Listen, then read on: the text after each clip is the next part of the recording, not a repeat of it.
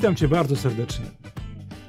E, na pewno masz swoje ulubione smaki, takie smaki, po które chętnie sięgasz. Ja jestem w tej uprzywilejowanej sytuacji, że jako kucharz wykwalifikowany i doświadczony praktyk, sam sobie potrafię przygotować takie smaki, które chcę. Wolność, którą, która jest tematem e, tej serii, e, ma bardzo wiele różnych smaków i w pewnym sensie możemy te smaki pomóc sobie zyskać we współpracy z Bogiem. Dzisiaj taki smak wolności, która jest wolnością od żalu wobec ważnych, bliskich ci ludzi za zło, które ci wyrządzili. Jaki to jest niezwykły smak wolności od tego żalu, może poczuć ten, kto przez lata po prostu czuje tę gorycz w ustach czujesz po prostu prawie popiół, który ci zgrzyta na wspomnienie tego świństwa, które ktoś ci wyrządził. I to, żeby to był ktoś jakiś w ogóle nieznajomy burak czy buraczyca, ale to jest ktoś, kto ci jest najbliższy. E, siostra, brat, e, przyjaciel. Tacy ludzie, e, po których byś się tego zupełnie nie spodziewał, wobec których naprawdę nie miałeś złej woli. Nic im nie zrobiłeś, nic im nie zrobiłaś, i to takie świństwo. Jesteśmy w świecie, który naprawdę staje się więzieniem dla bardzo wielu ludzi na bardzo długie lata. Miałem niezliczoną ilość takich rozmów, kiedy ludzie po prostu e, z takim ogromnym wewnętrznym rozgoryczeniem wspominają najbliższe osoby, nie będąc w stanie przebić się właśnie przez tą kluchę, którą gdzieś tam czują w gardle, kluchę rozżalenia, że zostali tak bardzo skrzywdzeni. Jakieś sprawy spadkowe, rodzinne, zdrady, zaniedbania przez rodziców, wyśmiania, poniżenie, wykorzystania.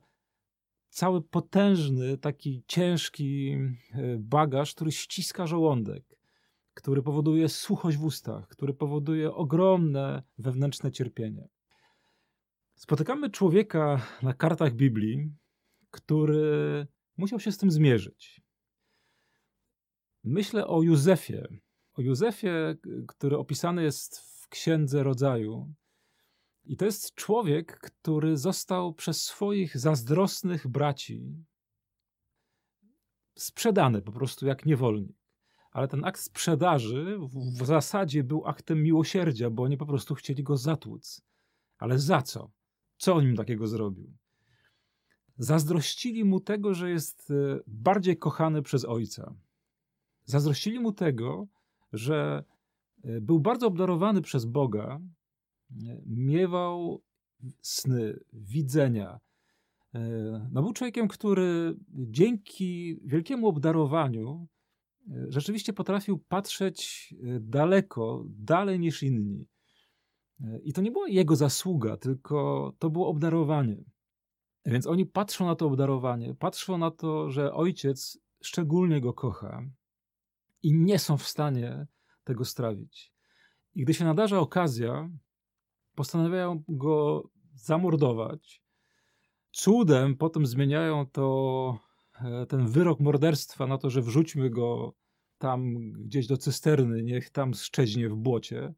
E, żeby wreszcie aktem ułaskawienia sprzedać go przechodzącymi obok, przechodzącym obok handlarzom.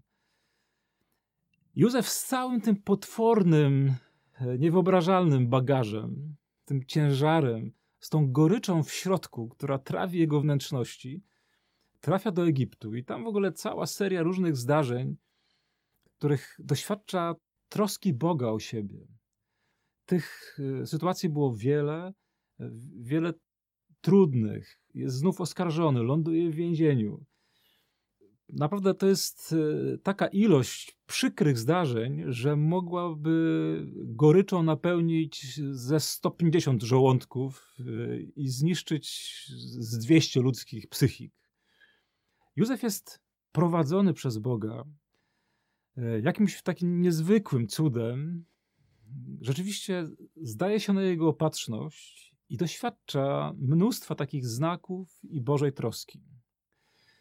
I my się tylko domyślamy, że chociaż jest wyprowadzony na prostą tam w Egipcie, e, staje się prawą ręką e, władcy Egiptu, to jednak gdzieś w środku ciągle e, nosi w sobie ten ból, właśnie ból, który nazywam żalem z powodu niezawinionego zła ze strony najbliższych.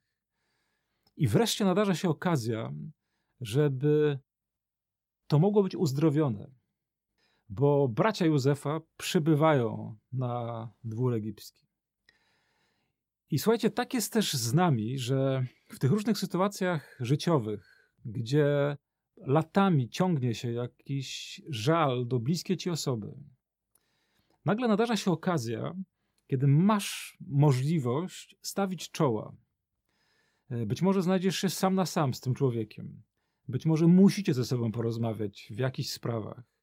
Być może Bóg właśnie daje ci sygnał i ty to czujesz, wiesz, że właśnie jest okazja, żeby wreszcie to mogło być uzdrowione, żeby wreszcie e, poczuć ten smak wolności od e, rozżalenia i bólu, e, złości wobec tych swoich krzywdzicieli.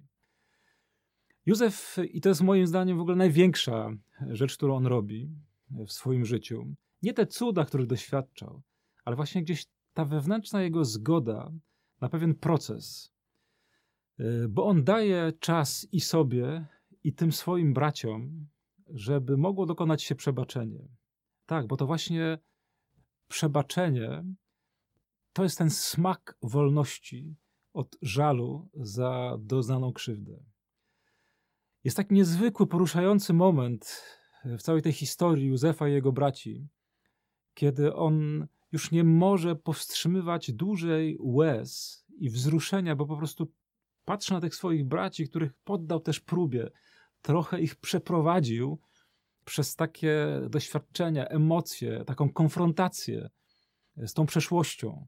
Oni jeszcze nie wiedzą do tego momentu, że to jest ich brat, ale wraca do nich przeszłość, uświadamiają sobie, co zrobili. Więc kiedy Józef już widzi, że oni zaczynają żałować za to, co zrobili, on sam z ulgą odkrywa, jak napływają łzy, łzy, które będą takim uzdrawiającym strumieniem. Ten przez wiele, wiele lat y, gdzieś tam gromadzony ból i żal wypływa y, z jego serca, w jego łzach. Bardzo często właśnie łzy są znakiem przebaczenia.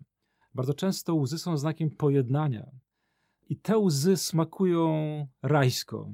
Właśnie te łzy przebaczenia, te łzy, kiedy wreszcie puszczasz ten ból, to rozżalenie, kiedy on może z ciebie wyjść, kiedy powierzasz tych ludzi Bogu, kiedy siebie powierzasz Bogu, smakujesz najcudowniejszej e, wolności, właśnie, która jest dostępna nam w relacjach e, ze sobą nawzajem. To jest smak wolności od tego wieloletniego żalu za doznane zło.